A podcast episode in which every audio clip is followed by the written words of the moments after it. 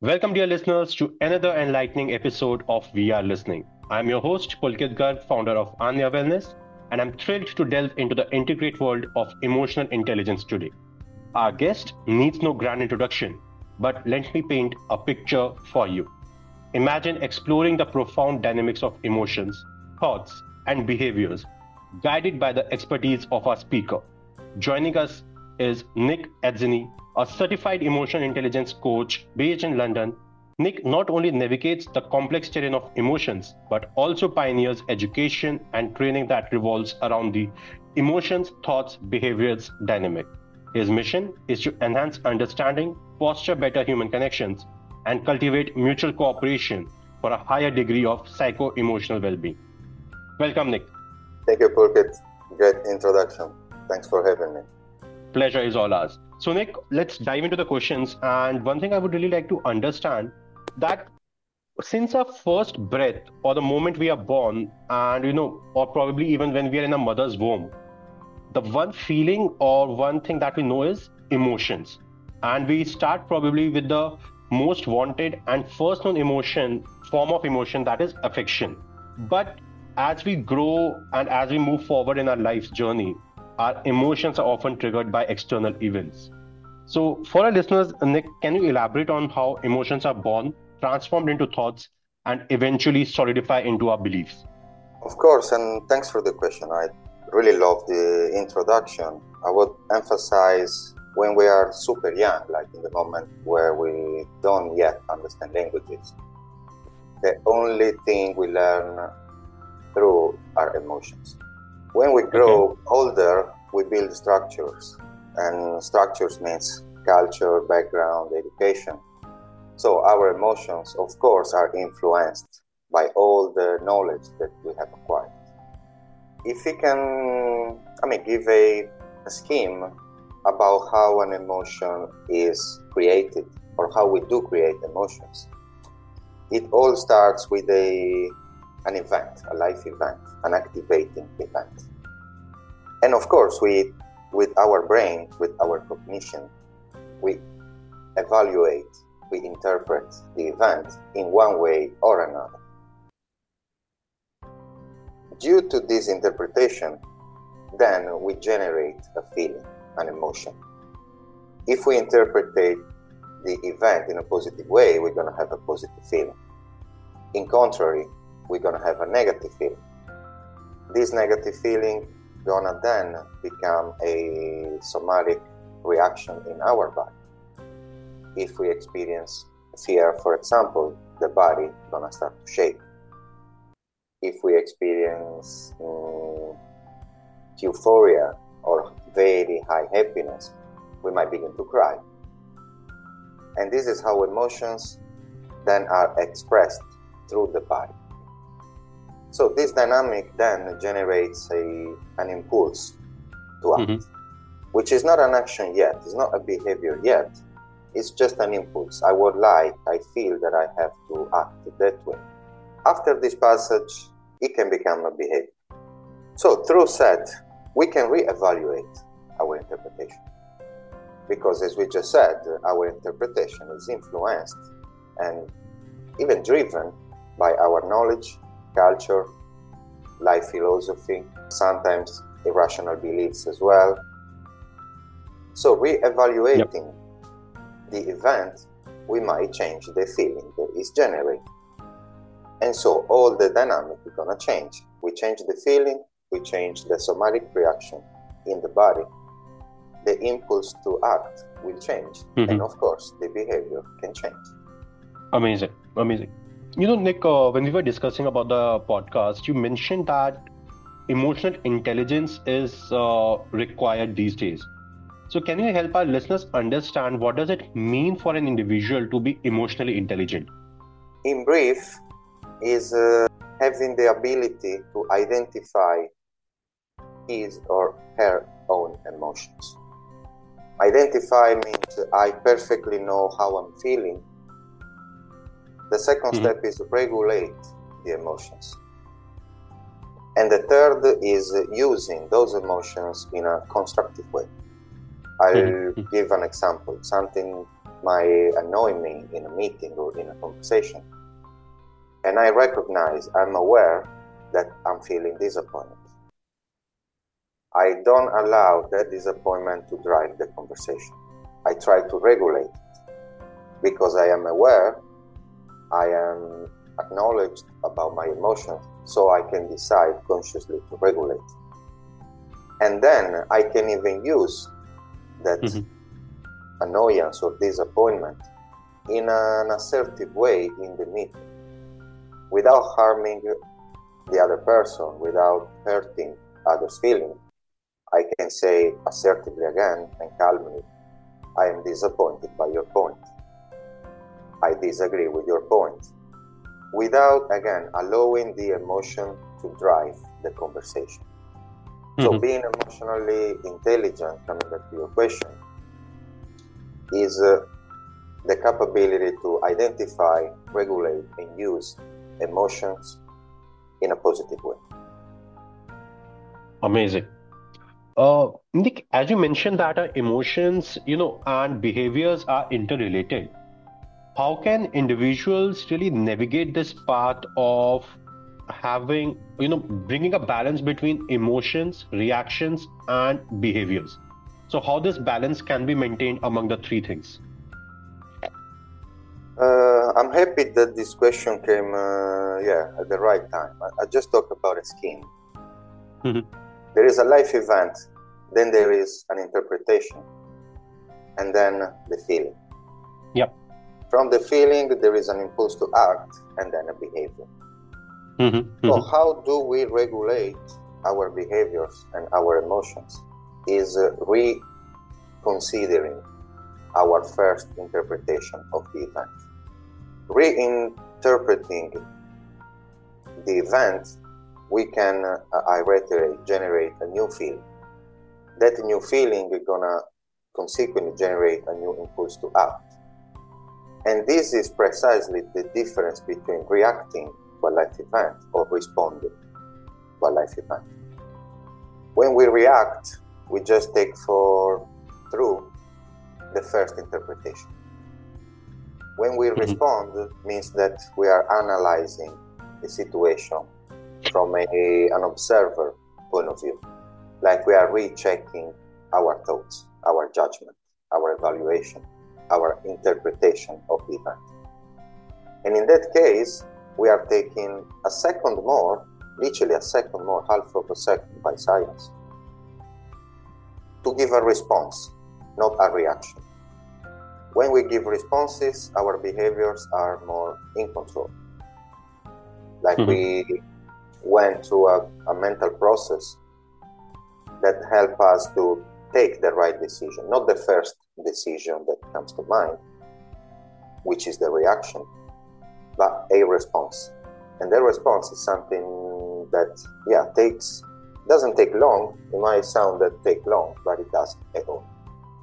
And consequently, at the end of this scheme, there is the outcome of our behavior and the mm-hmm. consequences of. So when we react, the consequences are kind of unexpected. When mm-hmm. we respond, we can take into consideration as well the outcomes of our behaviors. That's a very you know structured way of putting it out uh, for our listeners, and even it gets me to thinking to be more careful and analyze my actions or reactions anytime you know there's a trigger coming my way moving on you know uh, if you can you know help us exa- understand through some examples or insights how emotions really impact our decision making because that's also a form of behavior. Decision making becomes part of our behavior based on our emotions often. So if you, can you know help us understand through some examples or insights uh, on this. So let's take say a meeting. The meeting is not going or is not following my expectations. The negotiation mm-hmm. maybe has been uh, yeah not ideal and the person is getting maybe arrogant or trying to dominate the situation. And this is my interpretation of others behavior. So due to my interpretation i get upset. I get nervous. So my mind is not thinking with clarity anymore. Because I am emotionally engaged. It's not analytically only, now it's emotionally.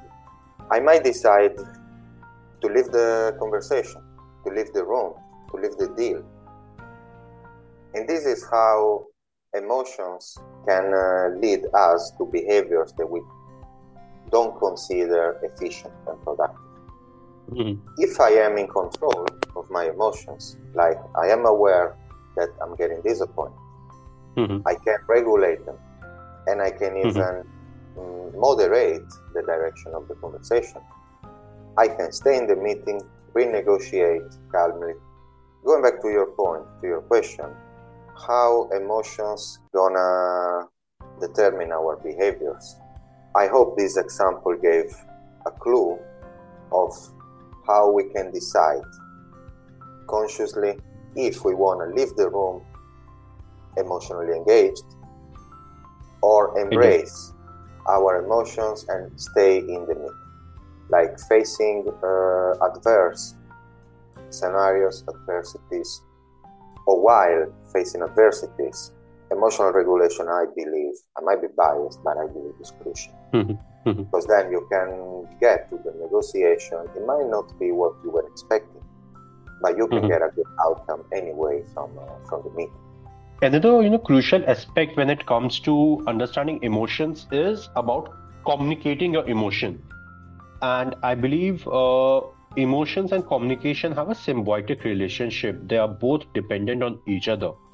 When you know any scenario is out there as we already discussed that our behaviors are based on the emotions we are feeling. And it's important that we analyze before we act out there so we go for that. But how are emotions and communications uh, you know can be again bringing in the balance for both of the two things emotions and balance uh, communication into picture. Again it's a very good question. I will start saying in different scenarios of our lives we communicate more with our heart which is emotional communication or with our intellect. So due by general education when we are professionally involved in a conversation means that our salary is on the table. So we are more able to hold our tongue okay mm-hmm. and talk rationally rather than emotionally. In contrary when oftentimes we are arguing in a family so means that there is no salary on the table we might have the tendency of speaking with our hearts. So sometimes we end up hurting and uh, this is something that's going to be detrimental for the personal relationship or the familial relationship. I would say the very first thing that we must keep in mind when communicating is do not harm the other person. Take a deep breath and uh, keep in mind I don't want to hurt you. I just want to express my emotions. Mm-hmm. So when with some clients we discuss about emotional assertiveness, is specifically the point of your question. How can I express and communicate my emotions fully, assertively, and without hurting and harming anyone around?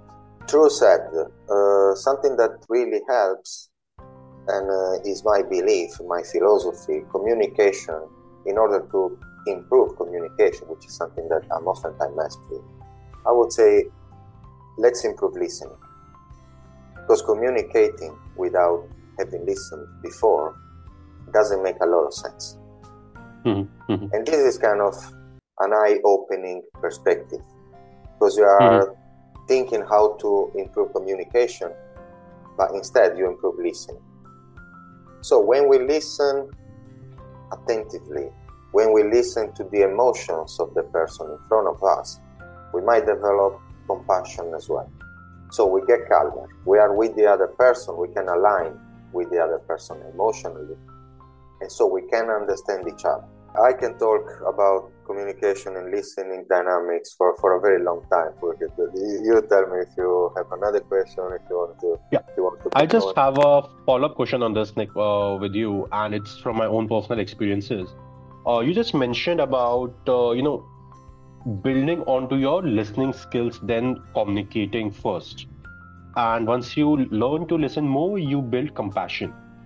But oftentimes in our relationships, be it at a professional place or at a personal uh, you know environment, I've experienced where you might be talking from a place of compassion, but the person you're talking to often feels like you're talking to a wall you are continuously saying something which is either harming you or it's you know not going as per you're looking for some advice or you're looking for the person to change their behavior because it's impacting you emotionally or at a place of your own peace and it's giving triggers to your anxiety or stress. But the other person is not ready to listen or understand where you are coming from. How do you really navigate these situations? Because what i have i'm not sure of uh, you know how it happens uh, with uh, families in Europe, but in Indian families, I have seen this thing leading into a complete quarrel, people not having food at the night, and you know, just uh, going out uh, all uh, outburst. So, how do, should one person be really navigating this through? I start from your phrase when we are talking with compassion. If it's not working, means that maybe we didn't listen appropriately. Because if we are facing a wall in front of us, we try to understand that wall in order to pass through, in order for our message to pass through. And the most important thing is not what we are saying or even how we are saying it, but the question is is the right way, the right methodology for the person in front of me to understand? Because, of course, it's mm. easier for us. For us, it's clear. Of course, we are talking and bringing a concept in, in the dynamic would be professional or in the family. And of course, we understood the concept. We elaborated it in our mind. So, f- from our perspective, it's pretty much clear. But we don't generally spend a second to realize if for the other person is clear. Mm-hmm. And this is where clash, clash, clash in a conversation. I'm bringing my point, you are bringing your point. I'm bringing my point, you are bringing your point.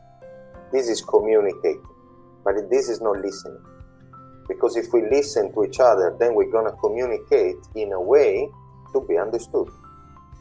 And this is more likely to, to be effective in a conversation. So, again, the main point in communicating is listening first. This is my belief. Okay. Let me practice that and get back to you. Just one last question, Nick, on this. Considering the prevalence of stress and anxiety in today's fast paced world, uh, what strategies or practices would you recommend for individuals to manage and harness the power of their emotions for a more fulfilling life? Like people really don't have time today for themselves. So how can they, you know, really find that connection with their own emotions? So connecting with your emotions is, uh, of course, goes without saying, the emotions are inside you, in the mm-hmm. most profound area of you. I'm a, an ambassador, I'm a passionate and uh, sometimes a teacher as well of mindfulness and meditation. I do love the concept, the lifestyle of less is more.